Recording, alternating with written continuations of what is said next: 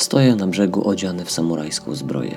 Jest ciemna, bezksiężycowa noc, którą rozświetla jedynie łuna płonącego miasta po drugiej stronie jeziora. Nie wiem gdzie ani kim jestem. Przeraża mnie myśl, że mogę mieć jakikolwiek związek z tym pożarem. Po chwili zdaję sobie sprawę, iż nie jestem tutaj sam. Za moimi plecami wyczuwam obecność kogoś znacznie potężniejszego, wyżej postawionego ode mnie. Być może jest to dowódca, a może nawet i sam cesarz.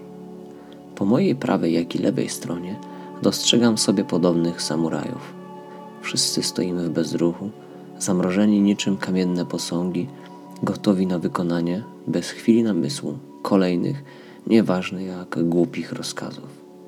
I chociaż jesteśmy żywymi ludźmi, to zdaje się, że oddychamy dopiero wtedy, gdy dostaniemy na to odgórne przyzwolenie. Uświadamiam to sobie i naraz zaczynam odczuwać potworny ciężar sytuacji, w której się znalazłem, zamknięty w zbrojny pancerz, osadzony w niewidzialnej klatce złożonej z krat lojalności i poddaństwa, w której nie mam nawet kontroli nad własnym ciałem. Jestem tylko marionetką, która ma z góry narzucony zarówno sens, jak i cel istnienia. Tutaj nie ma miejsca na indywidualne myśli czy pragnienia. Słowo wolność znaczy tyle co nic. Wtem, jak na komendę, wszyscy nabieramy powietrze w płuca. Wszyscy też, jak zahipnotyzowani, patrzymy na gorejące na horyzoncie miasto.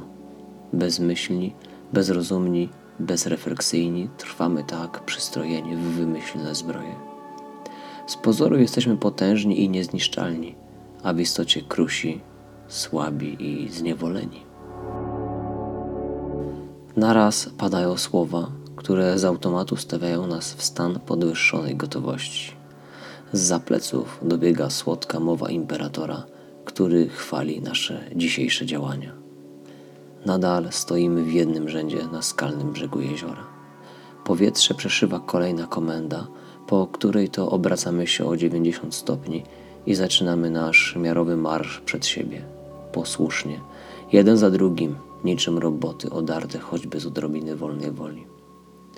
Kotłują się we mnie sprzeczne myśli i uczucia, a przed oczyma przelatuje wizja tak przeżytego życia, pustego życia aktora, obsadzonego w tanim filmie o kiepskim scenariuszu, na który nie ma żadnego wpływu. Nie afiszuje się ze swoimi przemyśleniami, tym bardziej z zamiarami. Pokornie udaje tego, kim nie jestem. Wykorzystuję moment nieuwagi otoczenia, by po kilkusekundowym locie wpaść w ciemną i lodowatą toń jeziora.